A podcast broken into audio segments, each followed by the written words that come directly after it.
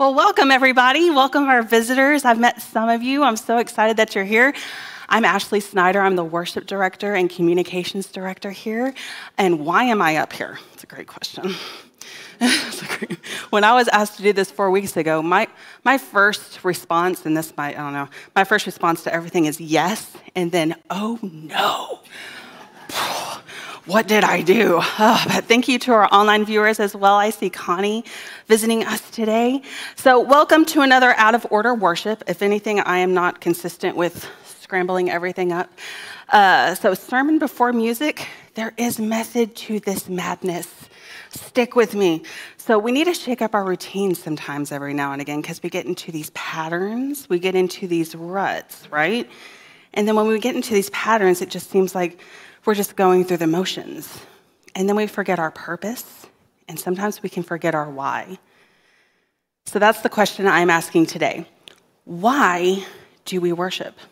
Now, when I first took this position, I had never been in church forward facing leadership before. I've been in praise and worship band since I was 14 years old, and I was very happy to just stand in my corner and just play my instruments. So when I became worship director, I needed a lot of help. And one of the first things that was recommended to me was this book, How to Worship a King by Zach Neese. Not only did this help me step into this position, but this helped me look at worship a completely different way. Like I said, I've been worship and praise team since I was 14, and I really don't think I knew what worship was. But before that, a big thank you to Pastor Aaron to Pastor David, to Pastor Raymond, and to Pastor Eric for being such an emotional and sounding board for me. I had them vet what I was doing, and I really appreciate all the, all the help. So I am not here to tell you how to worship, okay? Just like we each have different relationships with each other, we also each have a unique and different relationship with God. So I hope before you leave today, not only will you have a more understanding of why we worship, but you will want to worship with your entire body, soul, and spirit. Pray with me. Father, please be with my words. Please be with our hearts. Open them to you today. Open our eyes and our ears and our hearts more today than they've been open in a while, Father. We open our arms to you, Father. Come, Holy Spirit, into this place. Amen.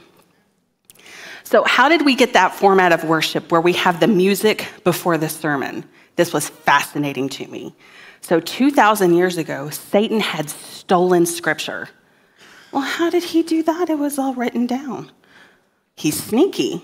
So he went to clergy and he persuaded them that they needed to keep scripture holy and away from the common and regular people.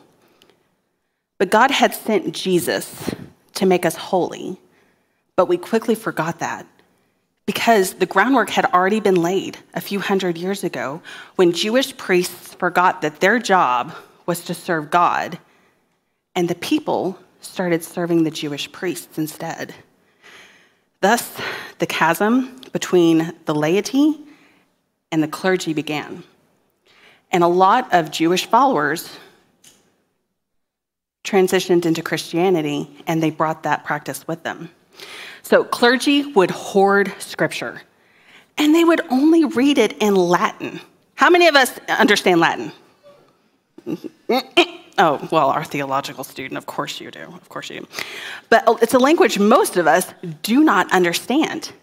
But it was illegal to read or speak scripture that wasn't in Latin. So the clergy would say prayers in Latin, they would read scriptures in Latin, and they would sing songs, wait for it, in Latin. So the congregation just sat there listening because that's all they could do, because it was also illegal for them to sing. Caveat it is not illegal for y'all to sing here. I like to hear it. But they didn't understand it anyway. So why did they go to church? It was required. By law, you had to attend service. So Jesus had come and died so that we could have unrestricted access to God. But nobody knew that because they didn't understand what was being taught to them. So for 1,500 years, this is the church that they lived in. Then, 1,500 years later, the Reformation came. I will never do that again. I apologize. People wanted the word, they were hungry. And so people started translating the Bible into their own languages. They would get caught, and the penalty was death.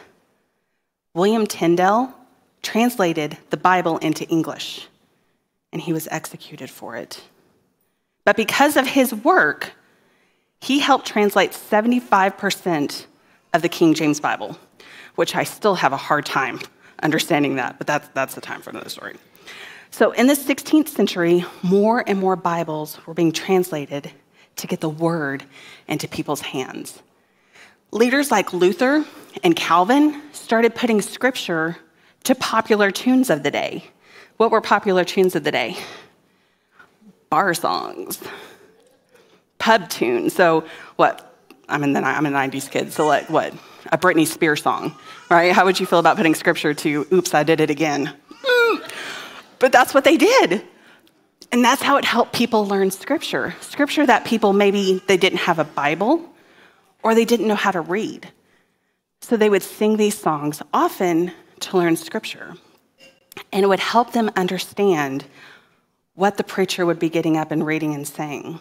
And that is how we get the order of worship.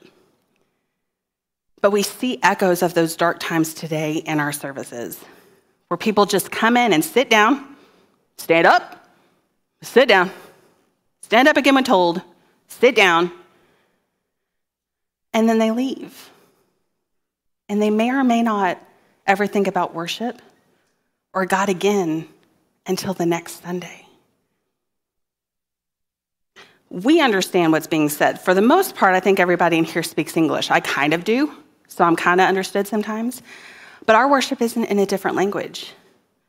But we still just end up watching or watching the clock. God calls us to be so much more than consumers, so much more than just spectators of ministry. We have made worship about us, our preferred music, our opinions on how things should be done, and we hyper focus on non biblical traditions. When worship is for us, we put ourselves in the place of God. Worship has become its own musical genre. I am so sorry for the people watching at home or later. You can say, Alexa, play praise and worship music, right? Give them just a minute to turn her off. Play pop music, play country, play jazz. It's its own genre. And just like each of those categories, we all have our own opinions and our own preferences what good music is which means we believe what good we believe we know what good worship is. In Deuteronomy 10:8 it says, "At the time the Lord selected the tribe of Levi to carry the chest containing the Lord's covenant, to minister before the Lord, to serve him, and to offer blessing in his name." The Levites are to stand before the Lord and minister to him. Worship is not for us, worship is for God. Sometimes before we answer a why question, we have to answer a what question. What is worship? I have asked a variety of different people this question over the last couple weeks, and I've gotten a bunch of different answers. But when you get down to the root of it, the main answer I get is, I don't know. If we don't know what worship is, how do we participate in it? And if we don't participate in it, what we're doing is we're just being religious people working at religious tasks, checking off the boxes, going to service, opening my Bible, listening, standing up for music. I've heard many people say worship is music to prepare our hearts for the word. So, in that case, worship is just the music part. That is a common thought. Well, if that's true, here lies the problem. If worship is just the music, then we can judge it based on our own preferences if it's good or bad. If we like a song, we will stand up, we will sing, we will raise our hands, and we will sing super loud. If we don't know a song or don't like it, we might stand there with our arms crossed, maybe count the tiles in the ceiling. Here's about 200, by the way, don't count. might look at our watch. But none of those gives any glory to God. And if worship is for God, but we are judging it, we put ourselves in his place. Music is not just the worship, but music is a part of worship. Music is a wonderful way to worship God. And when we, we are in full worship, we worship with our body, soul, and spirit. Music helps us engage each of those. But if one part is disengaged, we are truly not in worship. I can sing any song with my mouth, not a problem. I can stand there and sing. But if my heart and spirit are not in worship, I am not truly in worship. Music moves our bodies. Did you know we have built in instruments? We have hands that clap, yes. Snap, not everybody can do that though, you're super talented. We have feet that stomp, we have voices that sing, Yes, some better than others. That is not the conversation we are having today because all worship is beautiful to God. If you have children, have they ever brought you a paper with a scribble on it and you're just like, that is the most beautiful thing I have ever seen? That is how God feels when we come into his presence with worship. Music moves our soul. Have you ever listened to a song that just completely brought you to tears? on the weekly, if not the daily, okay? Music really speaks to me, which I'm in a good position here if music really speaks to me. The absence of music can have an effect as well.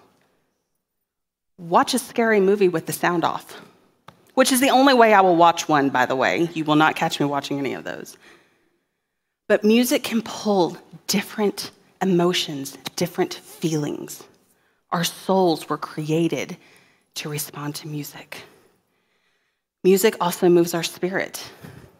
When King Saul was tormented by evil spirits, David would come and play music for him. So in 1 Samuel 16 23, it says, And so it was, whenever the Spirit from God was upon Saul, David would take a harp and play it with his hand. Then Saul would become refreshed and well, and the distressing spirit would depart from him. Music is a big part of worship. But if it's not just music, what else is there in worship? Let's look at the word worship. Worship comes from a shortened Old English word. And when I say shortened, I mean they knocked off two letters. Okay? Ignore my lisp. So the, the longer word is worthship. Worthship. Its literal meaning is to give something worth, to demonstratively attribute value, especially to God. We worship God by showing Him His value to us. Zach Neese, in his book, says demonstrating value costs us something. To put value on something, we have to put a price on it. That is why worship is so often associated with sacrifice. Worship is a sacrifice. The best example Zach Neese gives is Abraham and Isaac. So, Abraham is taking his son and his servants up the mountain, and they are going to worship. Somewhere along the way, Abraham says to his servants, Y'all just stay here, chill out. My son and I are going to go up, and we are going to worship. 50 billion years later, we know exactly what's about to happen. Abraham is going up this mountain to sacrifice his son to God, and he's calling it worship. I don't know about you, but dude, that's murder, not worship. But to Abraham, he was giving up the most valuable thing in his life to God because Isaac wasn't his to begin with. God deserves everything because he is the one that has given us everything. That is what worthy means. Of course, God stopped Abraham, and we're not saying we're sacrificing children. No, no, no, that's not what we're saying. But do you see the point? Abraham would give it all up to God. So God stopped him and did what? God gave him a sacrifice. He provided a ram. Where in worship have we ever given anything close to what Abraham was willing to give? I haven't. I have not come that close. And yet, God still provides our sacrifice because He sacrificed His Son for us. So, Jesus is our sacrifice, and that means I'm good. I, I don't have to sacrifice anything, I don't have to give anything up. Yes, the ultimate sacrifice was given. But what did we say worthship was? To give something value. What is God worth to you? Our time? Our talents? Our money? Ooh, don't talk about money. Our service? Do we give those with our whole heart? Or do we give them with tight fists and stipulations? I'll do this if is a common phrase. Are there other things we put our worthship into? One statistic shows that on average, an average American spends nine minutes a day in spiritual, religious activities. Don't worry, I did the math. I did the math. That is 54.7 hours a year. Now, let's say that average American goes to church every Sunday, and let's assume that service is an hour. 52 weeks in a year, that's 52 hours a year. That only leaves 2.75 hours left of the entire year. Everybody take a breath. Netflix users. mm-hmm. Netflix users on average watch 3.2 hours a day. Again, I did the math for you 1,168 hours a year. That is almost equivalent to a 20 hour work week. 3.2 hours a day, Netflix, nine minutes a day with God. And you can plug other things into that. I am a court TV junkie. I am true crime through and through. I love watching trials from jury selection to verdict. I'm odd. I know. My husband's just like, she is crazy. And those trials last eight to nine hours a day. I'm not watching eight to nine hours a day. It takes, I get 30 days behind. But I do put a lot of time into watching those. Netflix hasn't sacrificed anything for me. Court TV hasn't sacrificed anything for me. So that means we shouldn't watch Netflix. Well, no, that's a discussion for another time. But where is our time being spent? In his book, Zach says if worship is ascribing worth to God, then the price of our worship shows God and the world how much we value him. Listen one more time. If worship is ascribing worth to God, then the price of our worship shows God and the world how much we value him. He also says women typically understand this concept more than men because of the engagement ring.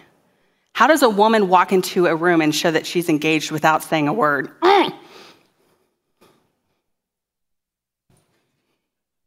Everybody knows that position. They know exactly what's happening. Girls start screaming, they start running, and they say, Show us the ring. They don't ask about the guy. Who is he? Does he have a job? Does he live in his parents' basement? That is a literal question you should be asking. No. All they care about is how much, or what they see in the ring to know how much their friend is valued. They can tell because they can see how much he saved, how many Kraft dinners he ate instead of eating out, and the detail and the thought he put into that ring. The friends care about how much value their friend has in that man. How does that relate to worship?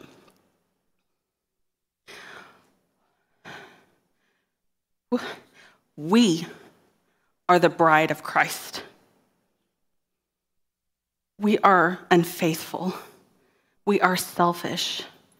How could anyone love such a woman? Zach Neese says, How could the perfect Prince of Peace, glorious, holy, faithful, powerful, righteous, full of beauty and light, choose such an unlovely, wayward woman? The angels are mystified. Hell cannot comprehend it. The lost can't believe it. Who could love the people of the church? Only one thing will silence their doubt show them the ring. How does God show us how much we are valued by Him? In Romans 5 8, it says, God demonstrates His own love towards us, and while we were yet sinners, Christ died for us. Our engagement ring is the cross. The lost see our engagement ring as a myth. It didn't happen. And sometimes, by the way we live our lives, proves their suspicions. Our worship shows God and the world how valuable He is to us. Is it required? You are no, you are not required to be here. There is a Hebrew word, abad, and sometimes it's translated as worshiper, but its literal meaning is bondservant. In Deuteronomy 15, 12 through 8, it explains that a slave or owner can uh, release their slaves from servitude, and the slave can go free and away, or they can choose to stay and serve out of love because he loves who he serves. Slaves would obey their master out of fear and out of duty. Bondservants would serve out of love. We do not praise and worship out of fear. We praise him because we love him, and there is no one else that we want to give our praise, love, and glory to. There is no one else that we want to give our praise, love, and glory to. My friends, that is worship. Paul, Timothy, James, Simon, Peter, and Jude all name themselves bondservants, usually at the beginning of their books in the New Testament. Zach Neese writes, they didn't identify themselves by how they served.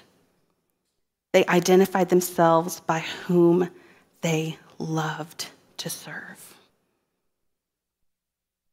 We are called to minister to God, to give him praise with all of our body, soul, and spirit. What do we give our time to? What do we give our thoughts to?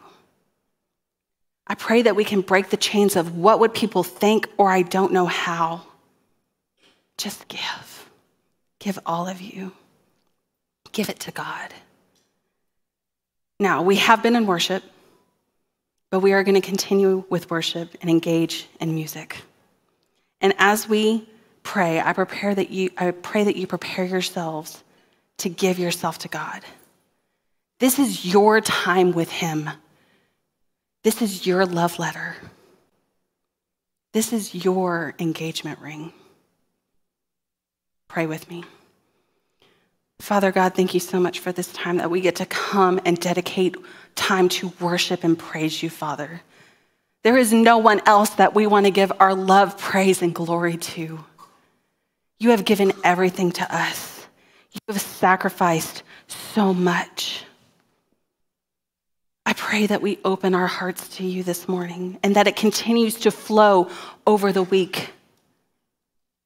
I pray that we are refreshed and reborn every time we come here, Father, so that we can go into the world and show them your value to us. We love you, Father. We praise you. In Jesus' name, amen.